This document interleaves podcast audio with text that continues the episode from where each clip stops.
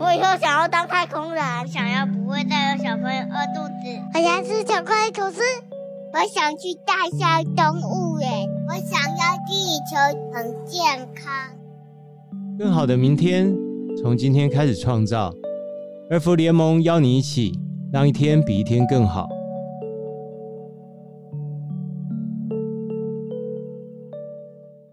大家好，我是主持人卢建章，欢迎回来儿福联盟的节目《一天比一天更好》。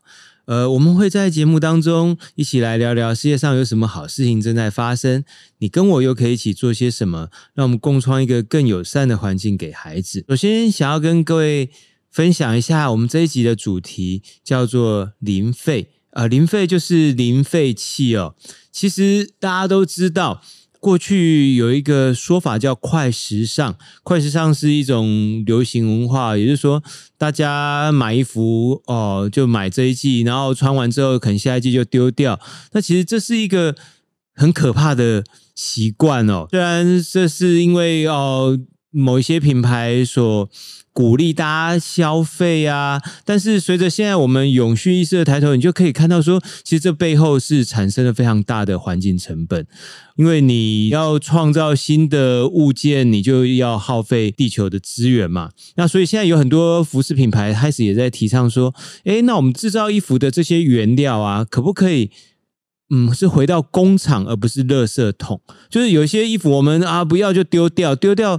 那你有没有想过丢掉就变垃圾？可是如果你让它曾经已经被穿过的衣服，它经过处理，然后再创造，又可以回到人们的身上，那你不就赋予它新的价值？然后它就是成为一个循环经济的模式，就可以让这个浪费变到最低。那前面有讲说，快时尚是之前的流行哦，表示什么？现在正在流行慢时尚啊，譬如说像瑞典。很多服饰业，他们的焦点现在又转移到永续时尚哦，就是说一开始就选择品质好的布料来制造，那设计上呢，它也耐看，它不会轻易的退流行，所以大家买了之后就可以使用更长的时间。另外，也有很多人推出一些呃延长。服饰的使用期限哦，比如说有回收计划，如果民众退回不想要穿的衣服，那他可以得到折扣券。那或者说，我们也。有一些企业，它提供出租甚至二手销售的服务，那它就可以创造产品的一半以上的循环利用哦。那今天邀请到的是我的一个好朋友，也是 Storywear 的创办人冠柏。冠柏，Hello，大家好，卢达好。我想请冠柏来跟大家分享 Storywear 这个品牌哦。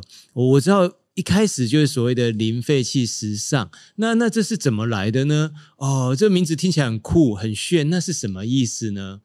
哎，零废弃时尚的意思就是，我们希望不要制造垃圾来生产衣服。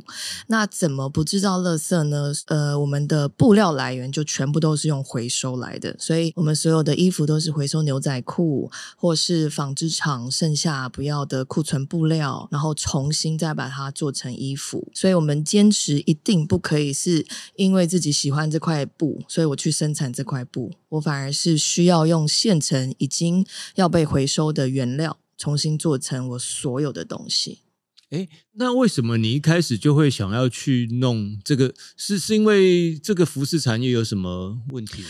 其实这个整个时装产业是非常大的一个污染来源，还有劳工剥削的来源问题。所以全世界第二大的污染来源是来自于我们的纺织跟时装产业。所以第一大是石油，大家都知道说要减塑啊，不要用宝特瓶啊。那第二大既然是纺织跟时装产业，嗯、那它牵扯到的就是非常广的污染问题，所以有比如说我们每一个人都会穿 T 恤，嗯、那 T 恤是从棉花来的，嗯、那棉花其实种植需要很大量的农药跟水，所以当我们很便宜的一直要生产很大量很便宜的农药的时候，可能这个土壤就被破坏掉了，破坏掉你就没有这个土壤，那谁来帮你栽种这些很便宜的棉花？那有可能是儿童，我们的儿童劳工在摘取这些棉花。所以从以前到现在，以前有美国这个黑奴，就是他们被剥削在棉花田里面种植这些棉花的问题，到现在其实都还有，只是它转移到别的国家去了。所以这只是棉花的问题哦。我们还有海洋污染的问题，因为每一个 T 恤我们要染很多颜色。七彩颜色，那到底是用什么样的染剂来染整它？是不是用毒性非常强的染剂？那如果你贪图便宜的话，可能。在整个染整的过程中，它就是用比较便宜、毒性非常强的染剂。那可能这个工厂根本没有经过这个污水排放的处理，直接排放到海洋。所以整个海洋哦，全世界的百分之二十的海洋污染来源来自于我们的纺织厂跟时装产业。那谁来帮你染这些衣服？那可能是我们现场的劳工。其实，在大陆还有一个城市，它一年生产好几亿件的牛仔裤。那每一个人其实生活的当下是生活在蓝色的世界里面，但这蓝色世界听起来很浪漫。其实他喝的水是蓝色的，他住的地方是蓝色的。我们看过一个纪录片，叫做《River Blue》，就是蓝海纪录片。这个导演他只是很喜欢河流，他本来想说我就要记录全世界河流的样貌，把它记录起来。但发觉他走访全世界各地，有好多海洋污染的问题、河流污染的问题，都是从纺织厂过来。刚提到的这个城市，其实就是他纪录片里面他拍到血淋淋，大家就是。没有在任何保护的措施下去染牛仔裤，然后每个人就是住在蓝色的屋子里头，然后来帮你做衣服、做你的牛仔裤、染你的牛仔裤。所以这个是一个很可怕的现状，只是我们看不到而已。那这个还只是海洋，就是染整的污染问题。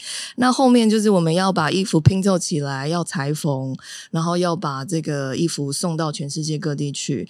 所以一直以来，欧美很在乎的议题是劳工权益的问题，因为现在还是有第三国家的劳工，比如说做一件衣服才两块钱、三块钱，那他可能就是一直有劳工剥削的问题在第三国家，那就为了制作一件很便宜的衣服，所以这整个产业链其实都是需要被检讨。那 Storywear 其实在做的只是一小部分而已，因为我们现在整个时装产业的问题是我们生产太多。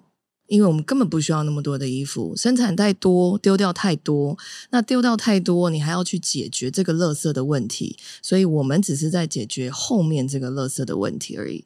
那真正的整个产业链是要整个检讨，从劳工剥削到海洋污染，到土地保护，到劳工权益，这就是大家都要需要去努力来做的这件事情。等一下，等一下，诶，你这样讲，我忽然觉得我身上衣服好重。我我会说，我不晓得，呃，正在听我们节目的呃小朋友、大朋友、爸爸妈妈们熟不熟悉哦？但是对我来讲，其实这是一。个听起来蛮严重的议题，因为食衣住行嘛，这是每个人生活上一定需要用到的。但是我们通常没有那个尝试。过去了，过去我们都知道说啊，我们要注意环境啊，空气的污染啊，这些要去留意。可是像你这样说起来，我们每天都要穿的衣服，因为我们不可能不穿衣服嘛，我每天都要穿衣服，其实它背后有这么多的问题。那当初你是怎么意识到这个问题的？哦，我是很大了之后才意识到，因为我从来都不知道。衣服到底会多么污染？因为我们看不到，就觉得衣服很便宜啊。那当然，我以前也会常买一些很便宜的快时尚的衣服。嗯，那到了我二十八岁到英国留学之后，我才发觉，哎，不是，竟然有一个产业叫永续时尚产业。那到底什么是永续？所以我才了解到，原来。啊、呃，时装产业是这么这么的污染。那我在反思，就发觉，哎，的确，我们有好多好多。你看，我们上像雅虎奇摩拍卖啊，或是淘宝啊，都可以看到很多这种一件衣服二九九，或是一九九等等的。那我以前家里是做纺织产业的，服饰产业的，像我们也是一个很小的中小企业而已。我们一年还是会有至少十个 percent 的这个库存量。它是卖不掉，因为没有人是神，可以把所有的衣服都卖掉。整个资本的社会里头，我们都是要以量制价，做越多越便宜就越好，这样。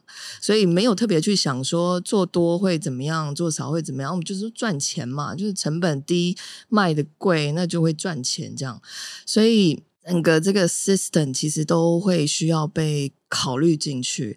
那你生产很多，结果你根本不需要那么多，所以你就丢掉很多，这样子的一个冲击的一个意向哦。那我们只是一个中小企业，你只要走到百货公司里头，里面有几百家的衣服厂商，每一个人都有十趴的库存量，那是很少的十趴库存量。你要怎么去想象，到底为什么我们人类需要这么多的衣服来满足自己？嗯嗯嗯，哎，我觉得你在讲这件事情，我也讲到我，我我觉得人都会希望我们是 presentable，嗯，就是在别人面前是好看的，是光鲜亮丽的。那我们通常也会有一某种程度对自己的没有自信，然后就会需要外界的事物，譬如说呃衣服来帮助我们，让我们有一点点 confidence 啊。但是如果像你这样说的话，听起来好像。我我们每天身上穿的衣服，其实背后有许多关于生产还有销售上的一个呃，我们看不到的巨大的问题。像你刚刚聊到说，呃，衣服的染料，还有那个制造的劳权，这个都是我们可能过去不会有人讨论，不会有人去提到的。有没有？就譬如说，那这个问题应该是全球。所有人类都会遇见的，大家我不知道外国人有什么解决的方法吗？还是什么？其实我们不是抵制时装产业哦，我们是真的，我们也热爱时尚。那人一定要穿衣服，不然就都不要穿衣服。对对对对，对，所以我们只是在买东西的时候，我们可以三思。就不是说真的问你，只是因为今天失恋就是冲动消费这样，所以我们在消费的时候可以特别的思考一下，我要买什么品牌，买什么商品。那其实整个欧美市场现在大家会有很多方法可以去做，比如说，呃，我们可以选择二手的，在费用上面比较局限，那我们就可以去逛二手商店。那二手商店都是淘汰的衣服嘛，那你就从二手商店去挑你喜欢的商品，或是古着店。那再来就是我们买少一点，但是我们买好一点。所以在买衣服之前，我们先好好的思考说，这个品牌是不是真的是永续的？消费者也是很辛苦啦，因为现在没有任何的一个。App 或是网站告诉你说这个牌子到底永不永续，你只能自己上网找说，哎，它是不是有永续的宣言？然后它有没有真的告诉大家说它要怎么达到永续？这样子，在买之前，我们可以先 survey 一下说，哎，这些品牌是不是有这样子的有永续的目标？那没有的话，我们再来看一下，就是它的生产的标签，比如说它是用什么原料。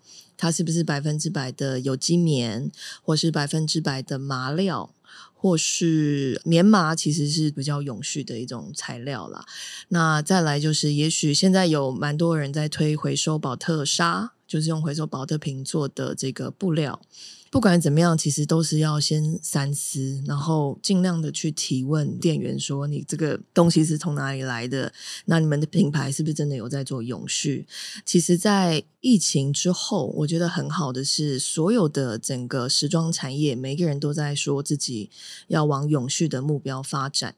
不管你从 Puma、Nike、Lululemon 到 Levi's，每一个人其实现在都有一个永续系列。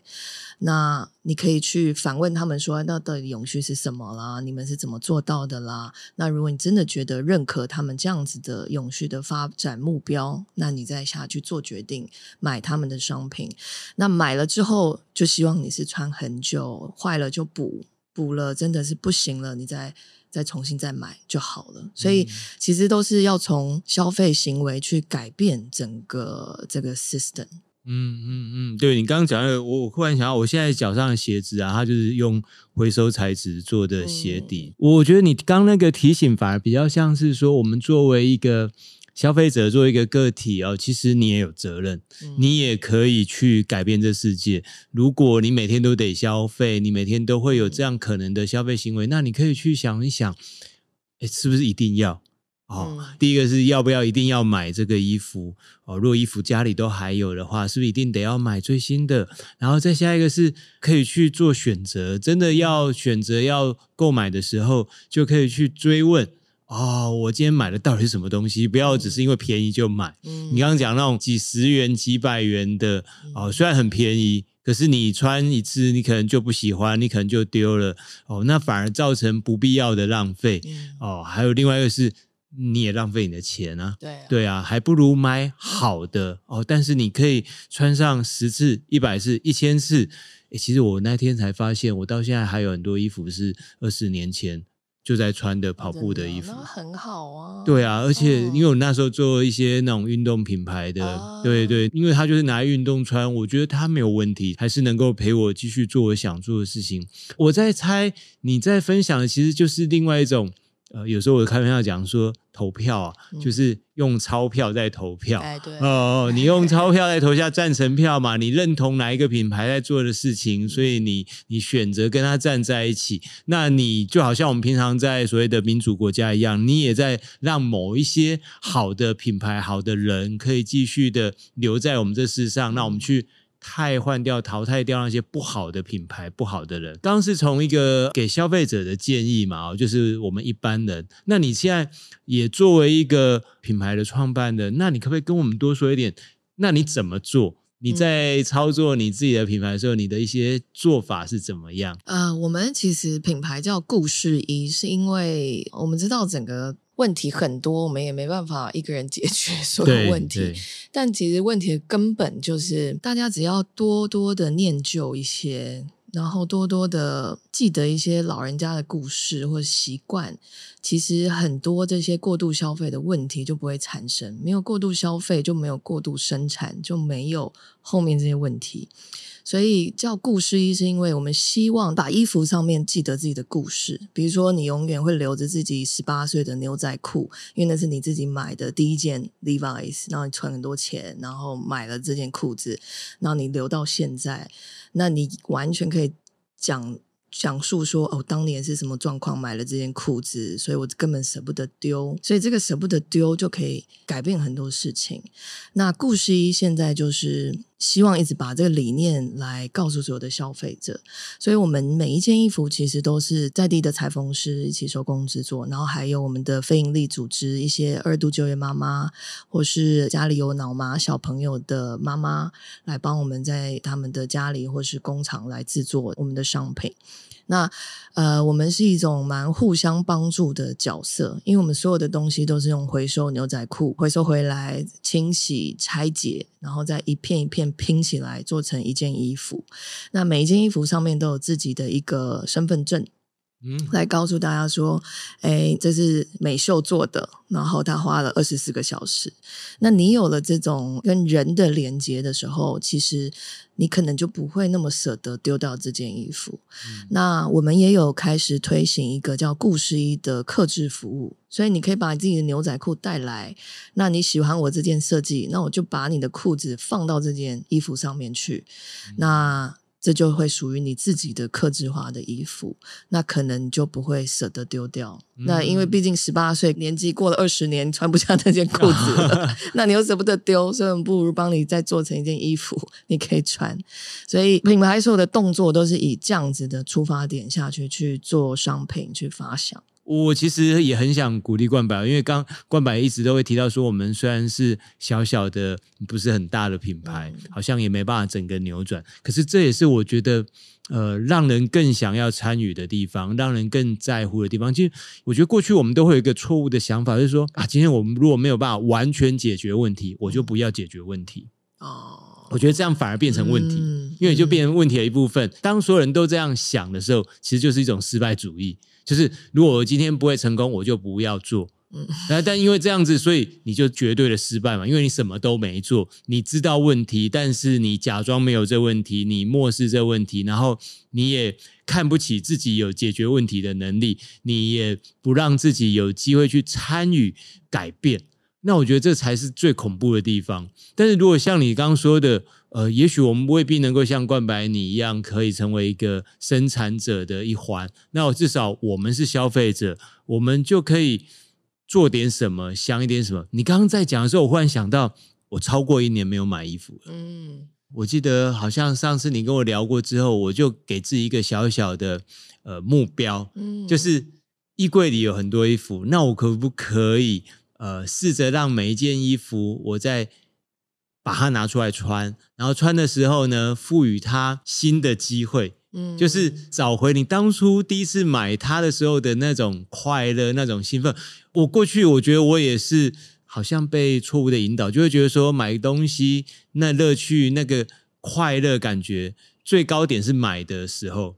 然后就一路递减，甚至甚至有些衣服你最后买的时候。穿一次，而且那一次还是试穿的那一次。对，买的时候就是还没有没有对，就就没有穿，因为是在一个冲动状态底下的购物。嗯、那我觉得冲动购物啊，当然我们觉得很可惜，可是这个可惜它有机会弥补啊。就是你只要比方说你当初买了之后都没有穿，那你现在就多穿它，你多穿它十次那就好了。对，你多多穿它一百次，那它就开始有有更多的机会被使用，嗯、然后。像我有一个很敬佩的长辈，其实几乎算是我干爹。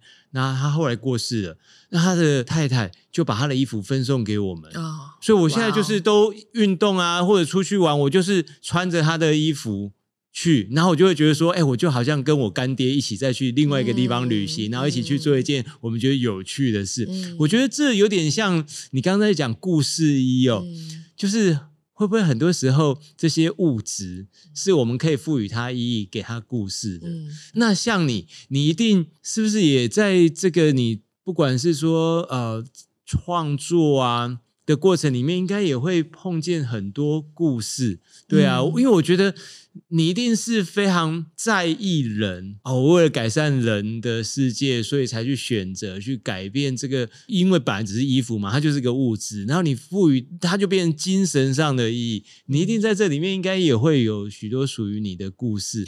Yeah，我们其实做这个故事衣专案哦，因为人我们的团体就是员工真的不多，所以一年可能只能接个四五个这种完全克制的这种故事衣，所以。很多接触到的故事，很多都是比如说，呃，往生的父亲，那他留下来的衣服，然后女儿今天要出嫁了。他想说可以把爸爸穿在身上，他来找我们。那他就说他结婚了，那爸爸过世，他想要穿着他的衣服可以参与在这个活动当中。这样，那他就会带着他的爸爸的衣服，还有他自己的衣服，然后我们带他到我们的裁缝师这边来，样品师，然后现场帮他量身。那来跟他讨论说，诶，那你想要把爸爸这件衣服的哪个部分留下来？那哪些不要？那因为爸爸的身形一定很大，所以我们一定要把它缩小，变成自己的身形。那他就会说好，我喜欢这个口袋，那个口袋，那这个图腾。所以讨论的过程中，我们也会问他说：“诶，那你为什么要留这个图腾？你可以不要啊。”那他就会说：“啊，是是因为可能小时候爸爸都是把钱放在内袋，那我想要把内袋这个比较靠近心脏的地方留在身上，哦、那就做成了这件衣服。那。”这整个过程中，其实有点像你在跟另外一个人道别，是蛮痛苦的。说实在，两个人有时候沟通下来，不是你哭就我哭，因为到最后，你真的是在跟一个人和解。我觉得，对你刚刚讲的故事，让人很动容哦。就是一个女儿，呃，她会如何去看待一个已经逝去的父亲的生命，而在自己的新的生命的旅程开展上。哦，然后能够有一个 support 的一个力量在，我觉得这是很美好、很奇妙的。嗯。我知道说，像你刚刚提到说，你们的衣服，像我一开始认识你，我还很傻傻问说，哦，这全部都是你一个人做的哦？而、啊、你那时候还回我说，怎么可能？对，我想想，对啊，怎么可能？因为你制作设计嘛，啊、哦，那是要有很多人来去帮你完成。嗯、那你刚刚有有聊到说，这些参与的伙伴，有一些是脑脑麻孩子的妈妈，嗯，哦，我我因为你的关系也见到他们，你可不可以跟我们这些听众朋友们分享一下这？这些脑妈妈他们也有什么样的生命的故事？创业到现在哦，合作了大概五个不同的基金会，到现在还持续合作。那其中脑麻协会的这些母亲，就是真的影响我比较大。那他们因为孩子。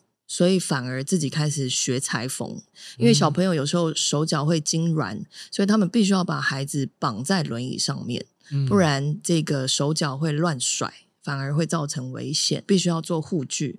那因为外面专业的护具又特别的贵，所以他们就自己。想说，那我来学裁缝，我自己做护具，那我还可以克制化护具，给每一个不同的小朋友的状况、尺寸不同来做这样子的一个呃护具的帮助。那因为这样，所以他们有了裁缝技术，有了裁缝技术，我们认识彼此之后，他们就说：“哎，那我会裁缝，那我就来帮你拆裤子，然后做拼接，把所有的这些包包做起来。”所以我们就有了合作的关系。哎。我我因为你的关系有去看到、嗯、有去那个现场哦，我觉得其实是一个非常可爱而且很欢乐、嗯、很欢乐的一个环境哦，就是。很多妈妈们，大家都会做朋友嘛，因为孩子哦，嗯、如果是读书啊。可是我觉得这一群脑麻孩子的妈妈们，我觉得他们的那个关系啊，又更特别呃，就是大家聚在一起，然后也都知道彼此之间不同生命上的挑战吧。呃，孩子身体上需要克服的问题，然后各自家庭在人生里面的一些难题啊、逆境啊，都。我觉得那个是非常奇妙，就是大家不止熟，而且是互相可以帮忙。嗯，我觉得很可爱，而且大家最重要是大家都笑眯眯的。哎，对，真的，每个都笑眯眯，你就会觉得啊，那我的痛苦算什么痛苦？对，我那天是有很强烈的感受。嗯，对啊，你可以跟我们分享更多吗？呃，真的耶，因为他们真的每个人都很强，尤其妈妈，像是我们说这个小辣椒阿宝。就 你可以认识阿宝，嗯、他其实是我我真的蛮崇拜他的。他是一个很坚强，然后个性很强的一个妈妈。他的孩子是是里头最重度的这个脑性麻痹，呃，因为他还夹杂了自闭症，他要带着孩子去复健。嗯、那复健是一个很痛苦的事情，小孩子会哭，因为很痛，所以从三个月哦。呃，他会哭闹，但他不会反击。但你想象，如果到三岁到五年级、六年级，他会反击。他孩子可能会说：“我恨你，我你为什么要这样子让我那么痛苦？”哦、然后旁边的围观的人不知道状况的人还会说：“你这妈妈怎么那么狠心？你为什么要逼他复健？”哦、但阿宝他就是坚持，他说：“我现在不逼他，他如果到了十八岁以后我死掉了，他怎么办？”所以他逼着他要会学走路。要会自理，因为真的是很痛。就你想象四肢痉挛的孩子，嗯、你要让他脚底板稳稳的站在地上，光是这个动作，他可能就要训练半年，嗯、然后才可以一步一步的走。但你要把脚底板本来是弯的搬成是平的，孩子是真的是很痛苦。但妈妈就要很狠心的，就是下定决心，我为了你未来好，所以。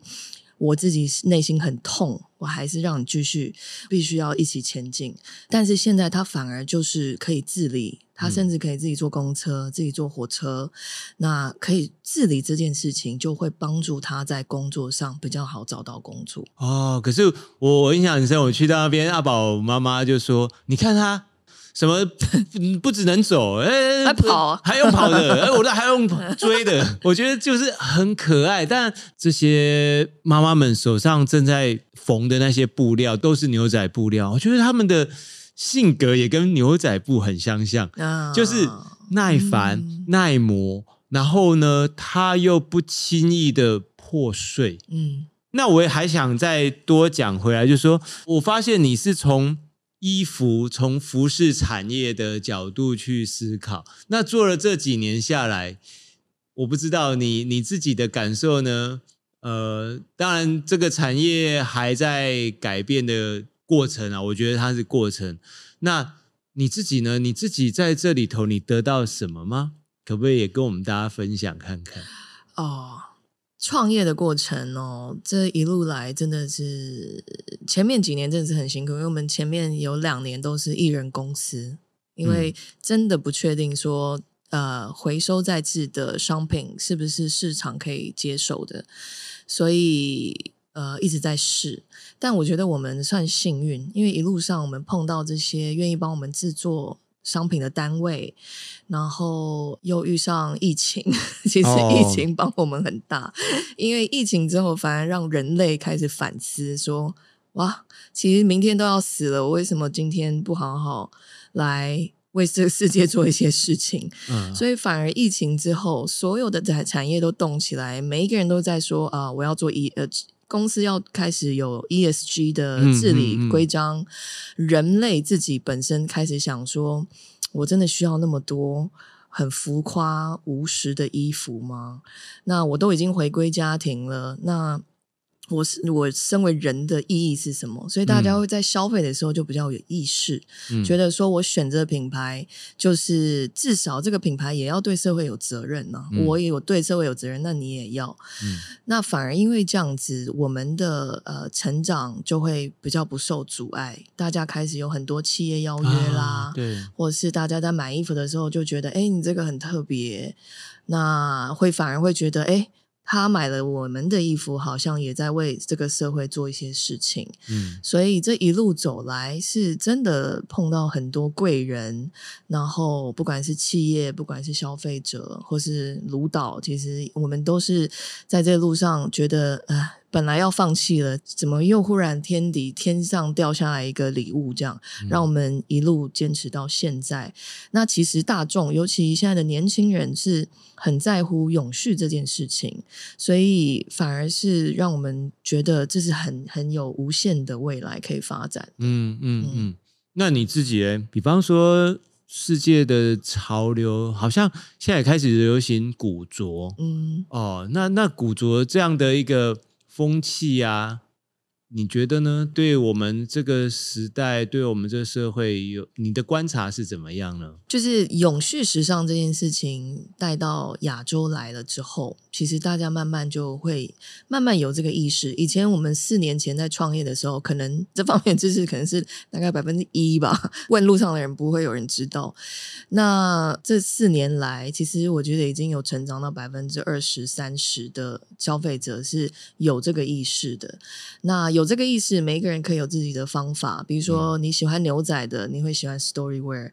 你不喜欢牛仔的，可能他会去选择呃古着，或是去呃了解说，哎，古着到底背后是什么？因为古着就跟二手衣蛮像的。嗯，那选择二手衣，它反而是更可以去了解到说，哎，这件衣服到底代表什么？因为古着它其实有分，比如说二战时期的衣服长什么样子，嗯、降落伞的衣服的发明者原本的版型是什么，嗯、或是这个牛仔裤的第一件牛仔裤版型长什么样子？嗯、大家反而会去挖掘这方面的故事，哦、然后会很珍惜这样的衣服。那我觉得慢慢这个永续时尚的消费者其实慢慢有有在抬头，有这个意识。像我刚刚就想到一件事，就是像我女儿很快就长大，因为她小朋友长大衣服就穿不下嘛。那这样这些爸爸妈妈们应该怎么办才能比较？啊哦，比方我们大人是知道说啊，不要再买衣乱买衣服嘛。那比方说小朋友衣服就不合身了，那这些有没有什么你的建议呢？哎、嗯，我觉得国外有一个文化很好玩哦，就是、嗯、呃，妈妈她会收集小孩子从小到大，嗯、因为国外会穿那个篮球背心，上面都有球号。啊啊啊啊！那他可能从一年级就有加入，或是加入那种暑假营，有没有？对。所以这些背心妈妈都不会丢。嗯。到最后到他十八岁的时候，成年礼妈妈帮他做一件被单，全部都是用这些背心做出来的，拼接起来拼接起来的。哦。这有部分，那有些人是用 T 恤，有些人是用制服，有些人是怎么样？所以这个是还蛮好玩的。那当然，如果讲务实一点，这个是纪念性的东西啦。那其他，比如说你平常，呃，小孩子真的长很快。那我们身边其实也有很多是，我的孩子大了，那妹妹的孩子出生了，他就会把自己孩子小时候的衣服，再同样的捐给他的另外一个出生的孩子可以使用，这样子。那或是说，你也可以捐到社服单位，嗯，因为有很多的社服单位，它是很需要这样子的东西，嗯，来可以重复使用。哦、OK，哎，这很好哎，我觉得就好像书。嗯，哦，我我自己很爱看书，但也很爱买书。书如果只有我一个人看，其实有点可惜。他应该可以有机会再分享出去。嗯、然后像你刚刚提到说，对啊，衣服变大，对，难怪我老婆每次都会去那边整理我女儿的衣柜啊，然后更小一点的孩子，然后再去送。嗯、对，然后对方也会很开心，因为。其实对啊，各位爸爸妈妈，你们知道啊，我也常听到说，穿别的孩子穿过的衣服啊，孩子一来穿起来会很舒服。像我女儿最喜欢穿的衣服都是别人穿过的衣服。我问她为什么？软了，对对，然后她，你如果买新衣服给她，她有时候还闹别扭，她就说我这次不喜欢。啊，你要哪一件？就啊，那一件是人家送的，而且是穿过好几年，然后那个真的很舒服。嗯，我我觉得对，有时候从这个角度看，我们穿衣服不是为了满足爸爸妈妈，嗯，哎，反而是为了孩子。那如果孩子能够穿的舒服，接收别人呃穿过的二手衣，其实你等于同时解决两个家庭的问题嘛，嗯，然后你也减少了资源被使用、被浪费的机会，我觉得对冠柏这个提醒很好。那最后也想请冠柏讲一个对我们，比方说一百年以后的地球啊，你有什么样的期待啊，或者许怎样的愿望？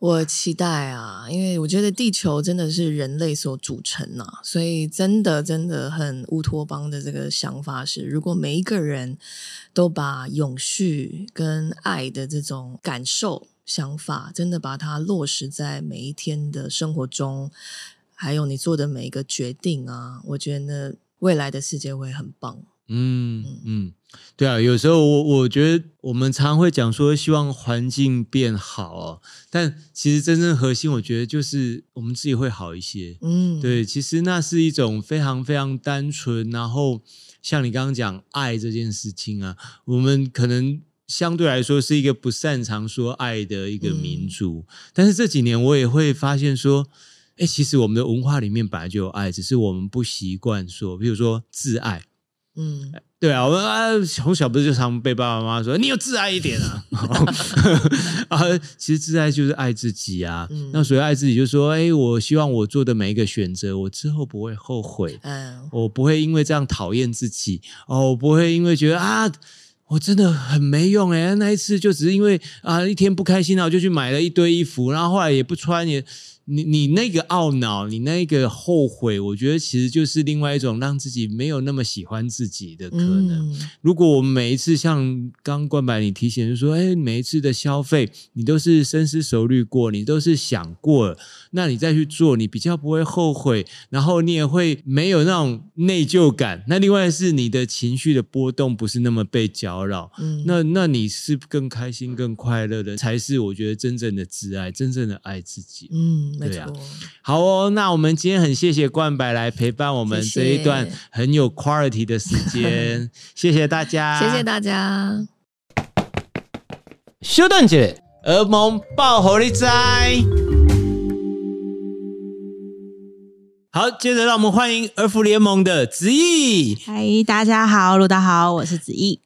想要今天来请子毅来跟我们分享哦，关于一粒米计划。这个一粒米的力是力量的力哦，呃，想知道说我们儿盟在这里头扮演了什么样的角色？一粒米计划就是一粒米手作工坊，是俄盟针对服务弱势家庭，就是提供的有点像是就业的培力计划。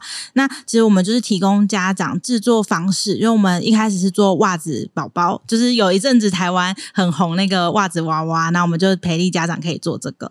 那因为最近就是呃，大家其实蛮喜欢，市面上文青都会有一些布制品，比如说书衣啊，或是餐具袋，或是呃束口袋等等的。那我们现在就是提供家长制作方法跟材料，然后以及负担制作的成本，然后我们也兼具帮忙把这个东西卖掉的行销，然后让家长他只要在家制作，他不需要存货，他就做完一批，然后就让我们去义卖，比较简单的方式有加工费用的收入。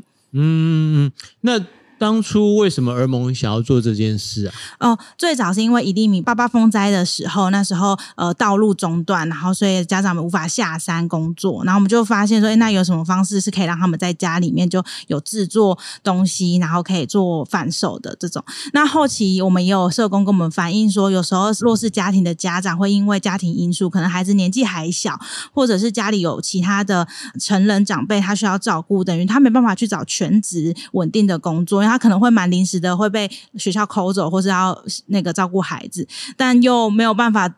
其实现在已经不是那个家庭代工很容易找到的年代了，嗯、所以我们就在想说，哎，那我们其实好像可以提供这样的一个方式，让有车缝技能的家长在家里就可以制作一些产品，那我们来协助把它贩售出去。嗯嗯，那那不晓得说，像这个一粒米计划带给这些家庭有有什么样的影响啊？哦，就是我有呃跟我合作过的一些家长就说到说，其实呃因为他的小朋友还小，那他如果要出去外面，就算是兼职，比如说洗碗的工作，或是去餐厅的兼职，他还是必须要把孩子找人照顾。但如果像我们这个一粒米，他在制作制作的时候，他其实就可以跟孩子一起在家里，所以等于是孩子在他旁边玩，然后他在那边车缝他的他要给我们的产品，然后他就觉得这样子他放心很多。所以虽然这个家长他的车缝技术可能一开始不是这么的厉害。但他为了希望可以稳定的可以有跟我们合作，他就是每次来给我产品的时候，都会说：“哎，就是现这次有没有好一点点？还有哪里需要再调整？”他都可以再尝试。嗯，我我懂。其实我的工作也是这样，一模一样。我女儿在去学校之前呢、啊，都是我跟我老婆在带，那我也是在家工作。我常常就是一边抱我女儿。然后一边帮他喂奶啊，然后另外一只手在打电脑、写脚本啊、写书啊。嗯、我完全理解这些爸爸妈妈，呃，想要让自己的时间更多在孩子身上，但是又需要去创造一些经济的来源。我觉得你们可以去。帮助他们，协助他们促成这件事情是非常美好的。我觉得就跟我们世界上有很多人一样，工作也未必只有一种形态，只能去公司上班。哦，我觉得那是一种，更别提说现在经过疫情之后，work from home 其实是很恰当的，而且说不定是对地球更好，因为你减少了碳足迹。对，所以我觉得这个一粒米的计划非常棒，希望更多人可以接触到呃这些爸爸妈妈的作品。我觉得有时候啊，所谓的。公益啊，它也是一种自我的资源重分配啊，就是诶，你让自己的一点点钱。啊，从你的身上，然后流到另外一个家庭，然后让另外一个家庭呃获得力量，我觉得那是很美的一件事。这样说好了，你平常想要鼓励朋友，朋友还会觉得你你的鼓励好像有点诶没力。可是像如果能够参与一粒米计划，我觉得那是很实际的，那是很实在的，你的力量会在另外一个人的身上长出来。那我觉得那是非常美的。而且因为呃，行销跟贩售是在我们身上的工作，然后有时候家长他教了。这一批货给我的时候，在下一次我在请他制作别下产品的时候，他们还会问我说：“哎，上一次的那个卖的如何？就是呃，大家有没有喜欢？然后会嗯，会不会觉得他的产品还有没有就是呃，受不受欢迎？然后他们其实都也会蛮在意的。对啊，对啊，我觉得台湾就是我们对于自我的要求或者自我的实现。在当代许多现代国家里头，我觉得是相对是高的。我们我们会去在乎在意自己，不只是有没有赚到钱而已，我们也会希望我们赚到呃属于自己的存在感。那我觉得那是美好的。嗯，因为我们其实有时候在挑布的时候，也会在想，就是会觉得说，哎，好像如果可以有更多为地球好的协作，也蛮好。所以，我们其实，在开发的布制品，大部分也都是走那种可以重复利用，比如说像是餐具袋啊，就可以鼓励大家要带着环保餐具。出门，或者是呃束口袋，也是可以减少塑胶袋的浪费等等的。嗯，好赞，好赞哦！那你们一定要跟这些爸爸妈妈讲，我们知道，我们知道这些东西很棒，然后我们也知道他们的用心。哦，好，今天谢谢你来，谢谢。谢谢还有问题？我是景姐，我今年四岁，然后为什么全部的动物舌头都是红色的？今天呃有问题的小朋友，它的名字叫做警犬，哇，好特别的名字，我好喜欢。警犬小朋友的问题是：为什么动物的舌头是红色的？哇，这个问题非常棒，我昨天也请教我女儿哦，然后我女儿猜了好多。那正确的答案呢？不正确的答案我就不跟大家分享了。正确的答案是说，因为舌头啊，舌头是动物的器官，也就是我们嘴巴里面的肌肉，它有力气可以去翻搅食物啊，帮助我们进食还有消化。那为什么它是红色的呢？因为肌肉本身的颜色是粉红色的，它是嘴巴里面的肌肉，所以看上去的颜色就会是粉红色。但是也要告诉大家哦，其实不是每一种动物的舌头都是粉红色的，因为像有些长颈鹿的舌头就是紫黑色的。那这可能是因为长颈鹿每天要花费长达十二个小时的时间采食树叶，那舌头长时间暴露在外面，就容易怎样晒伤，所以长颈鹿就演化出了紫黑色，然后可以抵抗紫外线照射的舌头。是不是很有趣啊？希望各位小朋友，如果以后还有问题，都可以提出来喽。那我们谢谢我们的警犬小朋友，好，一起来行动吧！我们现在的选择将会使世界的未来有改变，要相信这件事情一定会发生。那我们下一集再见，拜拜。